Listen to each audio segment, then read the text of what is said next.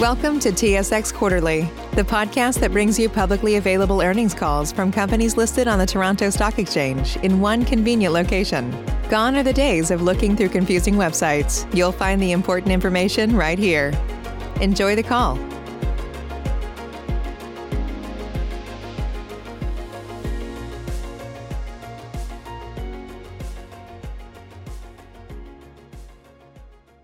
Thank you for standing by. This is the conference operator. Welcome to the Dexterra Group Inc. Year-End 2020 Earnings Conference Call. As a reminder, all participants are in listen-only mode, and the conference is being recorded. After the presentation, there'll be an opportunity to ask questions. To join the question queue, you may press star then one on your telephone keypad. You will hear a tone acknowledging your request. Should you need assistance during the conference call, you may signal an operator by pressing star and zero. I would now like to turn the conference over to Drew Knight, CFO. Please go ahead. Thank you, Ariel, and good morning. My name is Drew Knight, and I am the Chief Financial Officer of Dexterra Group Inc. With me today on the call are John MacCuish, CEO and President, Facilities Management, and our Board Chair, Bill McFarland, who will provide some brief introductory comments. The format of this conference call will be the same as in the past. After a brief presentation, we will take questions with the call ending at 9:10 A.M. Eastern Time. We will be commenting on our Q4 2020 results with the assumption that you have read the Q4 earnings release. The MD&A and annual financial statements were also made public last night and are available on our website and on SEDAR. The slide presentation, which supports today's comments, was also posted on our website last night, and we encourage participants to access the slides and follow along with our presentation, after which we will have a Q&A period. For the Q&A, we ask that you limit yourself to two questions. We will circle back to participants if we have time for additional questions at the end of the call. Before we begin, I would like to make some comments about forward-looking information. In yesterday's news release and on slide two of the presentation that we have posted to our website, you will find cautionary notes in that regard. While I won't read the content of the cautionary notes in their entirety, we do claim their protection for any forward-looking information that we might disclose on this conference call today. I will now turn it over to Bill McFarland for his introductory comments. Thank you, Drew, and good morning. As we look back, 2020 was a transformational year for your company. A new, stronger, well-capitalized company emerged from the acquisition. You have a combined company that demonstrated resilience in a COVID environment, a company poised for growth in the back half of 2021 and beyond, and a company that delivers and is building trust with stakeholders. Q4 results met our expectations despite a changing COVID environment. It was also impacted, as expected, by business seasonality related to holiday shutdowns in the WAF camps and in our modular manufacturing plants. We continued to execute in Q4 on our priorities by building a stronger people and business platform for the future. Key talent hires included Modular President Don Nigro and Internal Legal Counsel Christos Gazeas. By expanding modular sales using our expertise in social housing products and executing on our plans to increase modular capacity in Ontario and improve modular profitability across the country. By expanding our facilities management and WAFES customer bases. By driving free cash flow and debt reduction so we're well-capitalized and ready for the future growth, and by maintaining discipline and staying focused on our capital-light strategy. Our stated goal of 1 billion in revenue and 100 million in EBITDA in the medium term is well within our sights. A strong foundation has been built, and we're confident that 2021's results will exceed 2020's as access to vaccines help improve business confidence. So, everything considered, we made lots of progress in 2020, and we demonstrated a capability to integrate and deliver synergies successfully from an acquisition, a capability that will be important to our future. The board also approved yesterday a Q1 dividend of 0.075 payable April 15th, 2021 to shareholders of record on March 31, 2021. And with that, I'd like to thank you for your support in year one of the new Dexterra. And I'll now pass it over to John MacCuish to provide some more details around our progress and what the future holds. Thank you, Bill, and uh, good morning, everyone. I wanted to start, as I did on our last call, by thanking our more than 6,000 Dexterra Group employees across Canada. They have done an outstanding job supporting our customers during the pandemic and our own significant business changes. Their exceptional work in creating safe environments and working closely with our customers as they navigate their own economic uncertainties is a significant reason why we are a partner of choice. Of note, yesterday, our team published Dexterra's first ESG report. It's on our company website. I encourage you to read the report and hear from our people as they tell their story. It is important for our people and all our stakeholders that we release this report. I will now move to slide seven and give a brief overview of the quarter and our progress before speaking to the specific business segments. As Bill noted in his opening remarks, we had solid performance in Q4, particularly when we assess the impacts of seasonality and continued restrictions related to COVID-19. Revenue was 164.4 million, with adjusted EBITDA excluding Canadian Emergency Wage Subsidy of 13.3 million and 17.6 million with CEWS. Our facility management and WAFES business units experienced headwinds, but the good news is we have immediate new business opportunities in our modular solutions unit for social housing.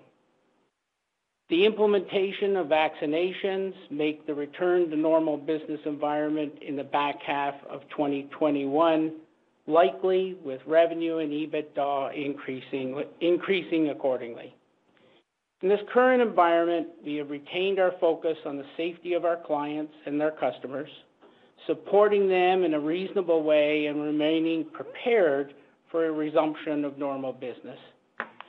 I believe this client-centric approach will serve us well in the future. We continue our work to drive discipline across the company with an emphasis on accountability both internally and with our clients, maintaining cost effectiveness and working with low capital expenses. 2020 was about building the right platform for the future. Small head office, high performance culture, Post-transaction, we have stabilized and are building the workforce while bringing on new talent to drive continuous improvement and innovation. We are ready for the growth post-COVID-19. On slide eight, uh, I'll speak to the facility management more uh, directly. So in uh, Q4 2020, we saw 38.5 million of revenue in the facility management business, with adjusted EBITDA, excluding CEWS, of 1.6. Improving our margins and managing cost has been a significant focus for this business unit. The impact of temporary closures or reductions in operations, especially airports an increased cost of operation in the COVID environment has put pressure on the margins. However, we continue to maintain the critical resources required for future growth. The Q4 results reflect some restructuring to enable future margin improvement as we enter 2021, and these costs were the main reason for the reduced FM margin in Q4 compared to Q3. Our pursuit of new business remains heavily focused on emerging opportunities in the public and institutional sectors. Quoting activity has finally reopened with a number of opportunities that have been in our pipeline for some time have now come to market. We have an overall line of sight of over 700 million of annual revenue that will be competitively bid over the next three years. In particular, we are expecting bids in 2021 to approximate 200 million of annual revenue. The overhang of the pandemic impact on airports and retail has also reduced FM revenue by more than 8 million per quarter. Though we expect a rebound in these sectors post-COVID, the FM team is also focused on diversification in our client base and potential niche acquisitions in 2021. Moving over to workforce accommodation, forestry, and energy services. In Q4 2020, we saw a decrease in WAFES revenue and EBITDA when compared to Q3 2020 due to the normal seasonality of forestry and the lower camp occupancy during the holiday season. Revenue for Q4 was 78.2 million, while adjusted EBITDA excluding CEWS was 11.7 million and 14.5 million including CEWS. Lower camp occupancy will persist through the first half of 2021, driven primarily by COVID-19. The BC government restrictions on LNG Canada and Coastal GasLink pipeline projects, which were amended and introduced at the end of 2020, mandated a workforce reduction of circa 75% on major infrastructure projects in the province. We are expecting a strong rebound in the back half of 2021 and into 2022 as these restrictions ease and our customers fast-track work to catch up on project timelines. These early 2021 headwinds will be offset by new project wins and business in Eastern and Northern Canada and COVID-19 government subsidies. In addition, we note that the current winter drilling season is at a historic low and 40% below prior year. However, we see signs of recovery based on higher energy prices, market consolidation, and increased project activity. This bodes well for a recovery next year's winter drilling season. Our energy services business continues to see utilizations lower than historic averages. This is a cyclical business and one that is greatly impacted by low drilling activity and the delayed timing of client projects as a result of the ongoing pandemic. However, despite these historic lows, the business remains profitable, and with a disciplined management, it is contributing positive cash flow. On the whole, we remain pleased with the performance of this business unit. Leveraging more than 50 partnerships with Indigenous communities across Canada and with a footprint in every major resource development region in the country, Uh, we are in a good position to be the industry leader in the provision of workforce accommodation solutions. And of note, we've already won or should be granted contract extensions in the next month of over 21 million contract renewals. A real testament to the quality customer service from the WAFES team. I'll move now to slide 10. Our revenue from the modular solutions improved in quarter four 2020 to 48.2 million, with adjusted EBITDA excluding CEWS of 4 million, compared to the 39.5 million in revenue in quarter three and adjusted EBITDA 2.5 million. These results represent further progress in our efforts to improve performance and profitability. Our new President, Don Nigro, provides a fresh perspective on the operations with a view to diversification opportunities in the future. We have an emphasis on streamlining our operations and finding opportunities to maximize the utilization of our three existing plants with a specific focus on cost improvements. The efforts we are making should continue to have a positive impact on our margins for the business, and cost competitiveness will enable more diversified growth.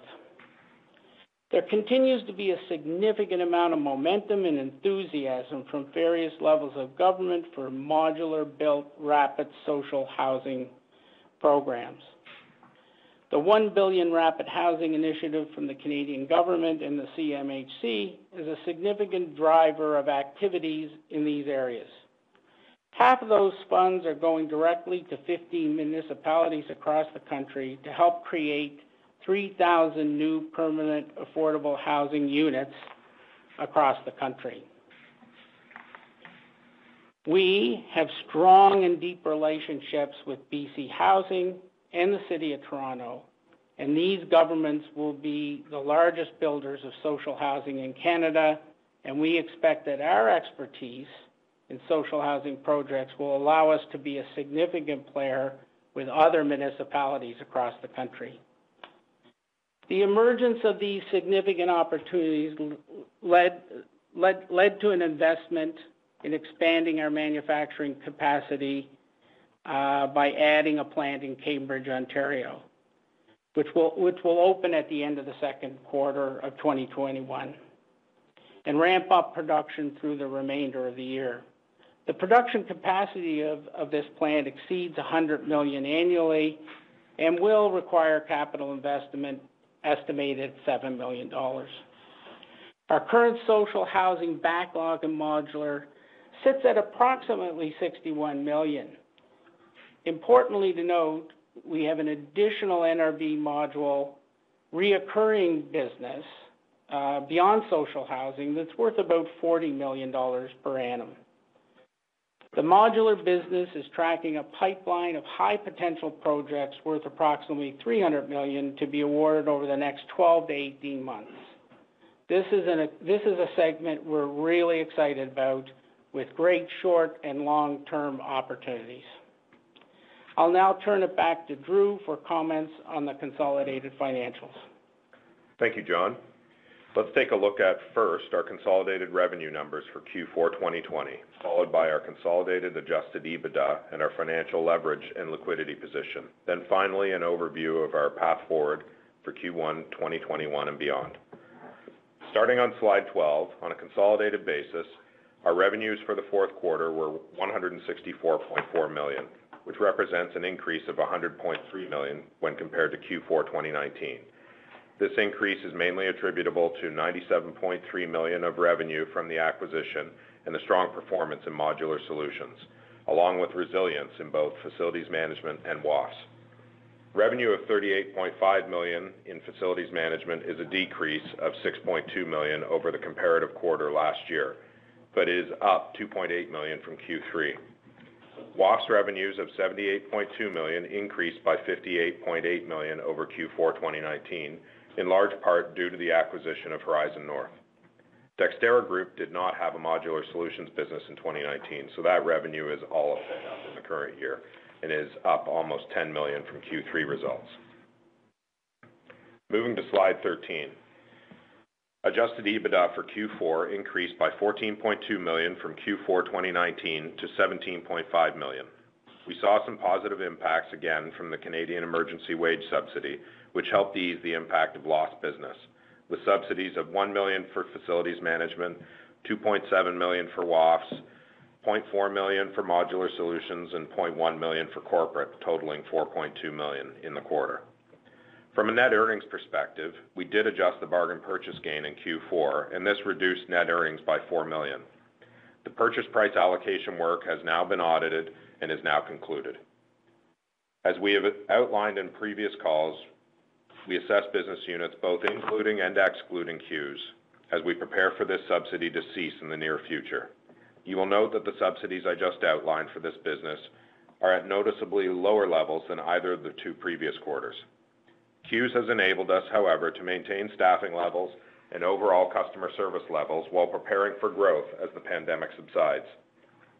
Net of CEWS, adjusted EBITDA was down compared to the prior year's quarter by 1.6 million in FM, while WAFES increased 9.9 million and Modular Solutions increased 4.0 million. We have articulated on previous calls that 5 million in adjusted EBITDA per month or 15 million per quarter on average was a good baseline in a COVID-19 environment. This remains the case, with seasonality causing fluctuations of approximately 2 million per quarter. Q3 exceeded that 15 million baseline, and Q4 was, as expected, below the baseline by the 2 million dollar mark. We remain confident that when business returns to more normal levels in FM and WAFES and delayed projects and RFPs resume, there's a good opportunity to exceed the 15 million EBITDA baseline per quarter in the back half of 2021 and beyond. Slide 14 shows Dexterra Group's financial position and liquidity are strong, with 81.6 million in liquidity available at December 31st, 2020. Free cash flow generated was 64 million in the year 2020. Since the merger at the end of May, our net debt has been reduced from 138 million to 85 million, exceeding our target of being under 100 million at year-end. We expect the overall strengthening of our balance sheet to continue in 2021, absent acquisitions. With our balance sheet rapidly improving, the quarterly dividend of 4.8 million is poised to grow post-COVID. In the go-forward period, we remain focused on capital-light discipline and expect maintenance CapEx not to exceed 5 million per annum.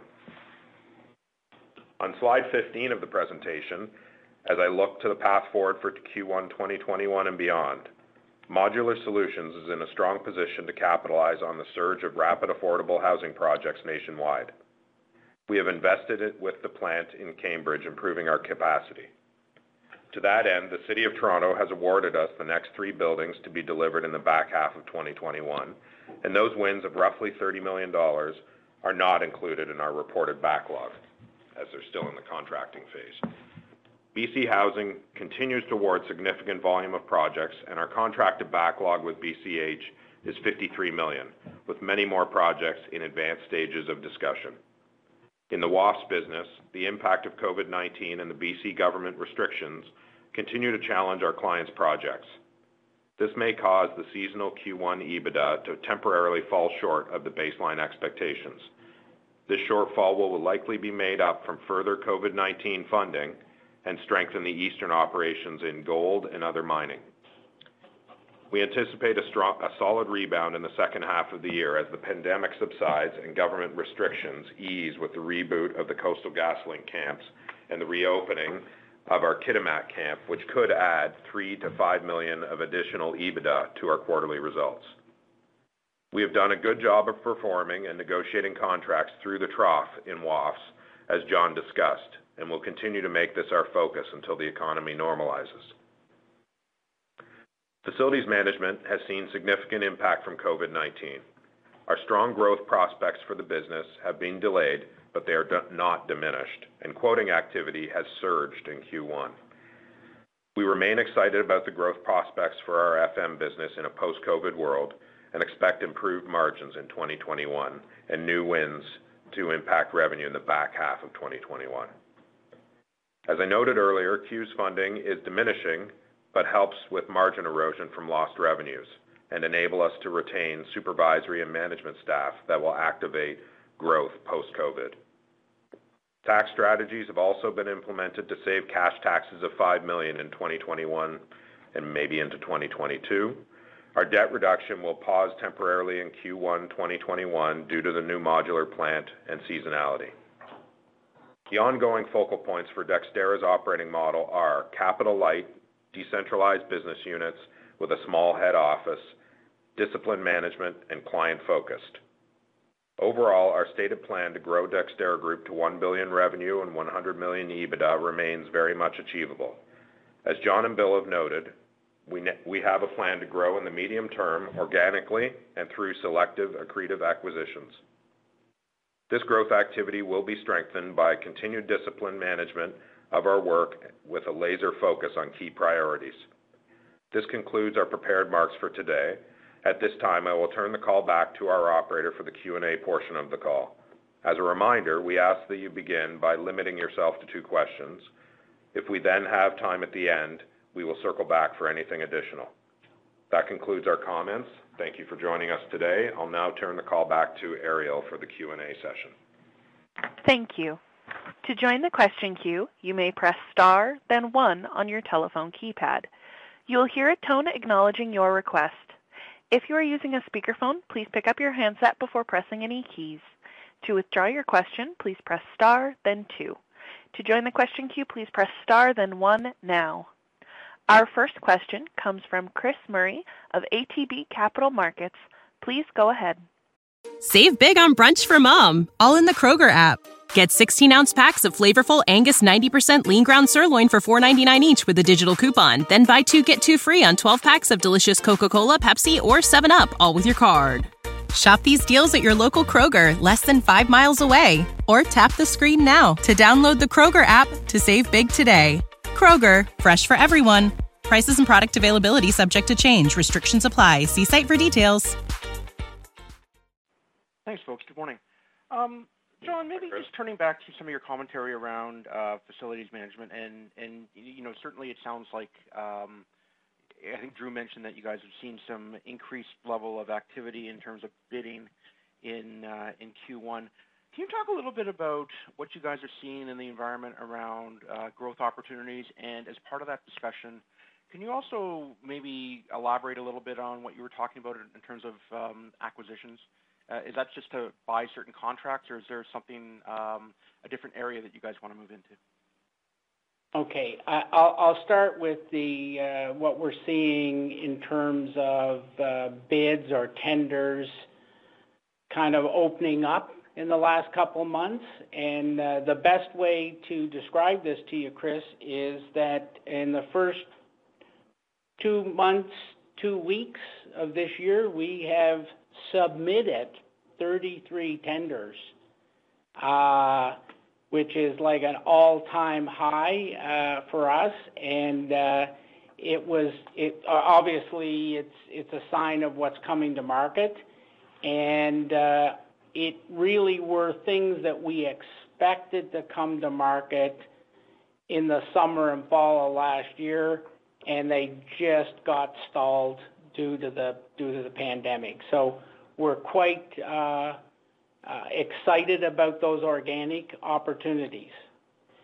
Uh, the mention of the looking at um, M&A Uh, activities, uh, we we have a program. We've assigned resources. We have uh, created um, a matrix of priority. But Let me say that we're interested in perhaps tuck-unders that enhance our capabilities in facility management, probably could help us with geography, if that's the case. And uh, in all cases, we want uh, any activity to deliver the right kind of return for us and build the scale that we're gonna need. Uh, and Our objective is clearly a return on investment of 15%. So, Chris, I hope that helps. It does. Um, just a minor follow-up on that, on the 33 bids. What's your historical win rate on bids? Okay. Pre-COVID, in when we were rocking and rolling, around 40% uh, uh, hit rate. Uh, you know, statistically, you know, we're uncertain because there's a lot of competition out there these days. Uh, so uh, might might affect that a bit, but we have very strong uh, bidding capability. Our next question comes from Michael Doumet of Scotiabank. Please go ahead. Hey, good morning, guys. So first question on um, the modular solutions there. I mean, nice performance in the quarter. Um, I know you're taking a closer look at costs with um, with an eye on making some tweaks there. I mean, should we expect continued sequential margin improvement there? And just second, you know, how should we think about the margins when the new facility ramps? I mean, you know, should we expect margins to somewhat lag the revenue ramp in the second half of uh, 21? Yeah, good questions, Michael. Um, you know, uh, Don joined the team and is going through our cost competitiveness uh, right now as we speak. Um, you know, and there is a real focus on margin improvement. It's probably not it's not gonna happen in Q1 and Q2, maybe as we're ramping up. Um, but in the back half of the year, we will see margin improvement in our legacy plants. Um, but that's a fair point in Cambridge. As it ramps up, there may be a little bit of a lag with some margins there in Q3, but you know, we fully expect that Q4, we're gonna be flying and the margin rates should be up to where we expect them. Does that answer your question? Perfectly. Thank you. Um, and then just the second question. I mean, you provided us with um, an update on the cost synergies, I think on the last call. Um, was there anything more there? And I guess on the other or the flip side, you know, I was wondering if you can talk about some of the progress made on the cross-selling synergies from the transaction, and if any of the, you know, the 300 million dollars of FM opportunities partially reflects that. Yeah, I think, you know, certainly our business units are working well together in a coordinated fashion. Um, you know, when we've talked about the FM opportunities, they're not really cross-selling opportunities per se, but, you know, we have brought in our Fairfax colleagues to help us with uh, uh, some opportunities there. And uh, certainly FM and modular could see some Uh, growth from the linkage to Fairfax. You know, they're constantly building uh, restaurants and managing facilities. Uh, so there is a bit there, but, um, you know, there's no guarantee. We've got to competitively bid that business and win it on our own merits, for sure. Could John, you want to- I just want to add one point there. On the FM growth, we're just beginning to harvest the kind of collaboration. Uh, we're doing... FM is doing work for modular around warranty and and um, and kind of helping close out some projects quickly in Toronto. Uh, we are doing some joint discussions between FM and modular in the long-term care space, and I'll leave it at that for today. Uh, so, uh, look, we we look forward to harvesting a bit of that revenue synergy as we work through the year. Our next question comes from Frederic Bastien of Raymond James. Please go ahead. Uh, good morning. I have a follow-up question on the FM tenders you submitted recently. Uh, you mentioned there was a lot of competition out there, so I was wondering if there are risks that uh, it could lead to margin pressure for the segment on a go-forward basis? Yeah, Frederic, I mean, good good question. Uh, there's always risk when you're in a competitive environment. We are working very hard at adding technology and innovation in our delivery solutions so that we can keep pace with any of that pressure that may come from additional competition. And we are uh, actually uh, we're working our margins up. Uh, we're not anticipating that our margins are going down, even in a competitive environment. Yeah, and I would just add, Frederic, and I think we mentioned this in our documents, that, Um, you know, the margin in FM in Q4 was unusually low, and uh, John and his team have been uh, working the margin uh, front, and we anticipate it's going to be up in Q1 and beyond. Okay, thanks for that. Second question, um, in your MD&A, you suggest that um, you generate about 40 million bucks of recurring modular business outside of social housing. Can you remind me what makes up that volume and whether there are opportunities for Dexterra to also grow that part of the business? Sure. I'll take that, Frederic. So the bulk of that business is in the education uh, sector, where we're uh, a leader in providing portable classrooms and uh, related solutions for schools. We have a strong, what I call, specialty kiosk business. So this is where we are building uh, kiosks for gas bars, uh, perhaps uh, condo developers need a display center. So that that's a significant business. And yes, there's growth. So if you think outside of uh, if you think outside of affordable housing, you know, we we have the capability, you know, we're a wood constructor, so we're five stories and below. Uh, so, you know, we're an ideal solution for senior living. So that could be, you know, retirement homes or, or nursing homes. Uh, I mentioned the kiosks, and the kiosk could be in any, sector of, uh, the economy uh, uses kiosks. And then think about this in relation to restaurants and hotels, particularly quick service restaurants. The sooner you get them up and running, the sooner you start earning revenue. So, we're as excited about that as we are about the affordable housing, Frederic. Once again, if you have a question, please press star, then one. Our next question comes from Zachary Evershed of National Bank Financial. Please go ahead. Thank you. Morning, everyone. Uh, hoping you can help us pinpoint the magnitude of the temporary closures in BC for WAFs how many beds were out of play and for how long in the camps and the lodge? Yeah. So, uh, Zach, I think um, certainly, I think our documents telegraph this fairly clearly. The Kitimat camp is closed, and two out of four uh, camps on the Coastal GasLink are closed at the moment. Um, but the two camps in the Coastal GasLink are reopening uh, this month. Um, so that's good news. That's positive.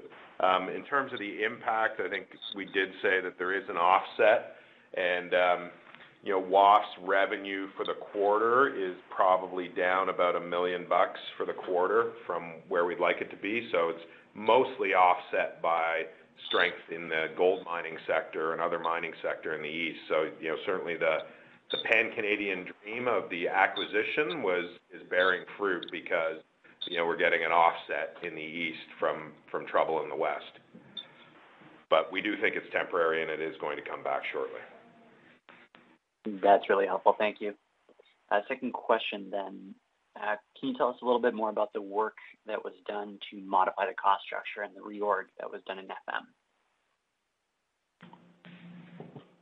Sure, Zach. Uh, so I've uh I've made some I made some leadership changes so the cost associated with that restructuring is probably, for the most part, uh, uh, people costs. So uh, I, I established a new leader in the Dexterra On Demand, and I changed leadership in FM in the West. And in both cases, I'm seeing a positive uh, impact of that change, and uh, I'll be I'll be able to show you more about that after quarter one.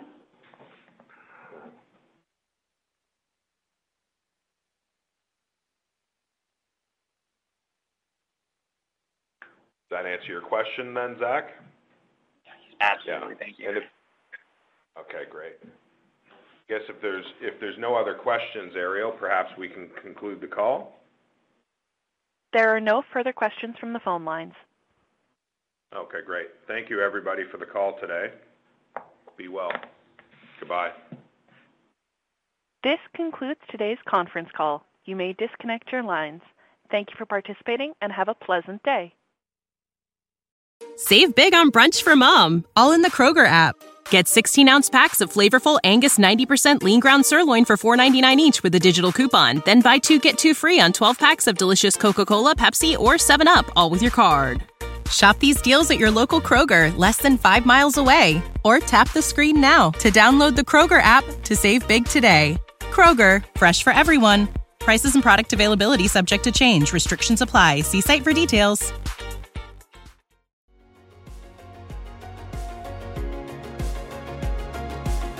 Thank you for listening to TSX Quarterly. If you enjoyed the cast, remember to leave a good rating. And remember, for any additional inquiries, please consult the company's investor relations section on their website. See you next time.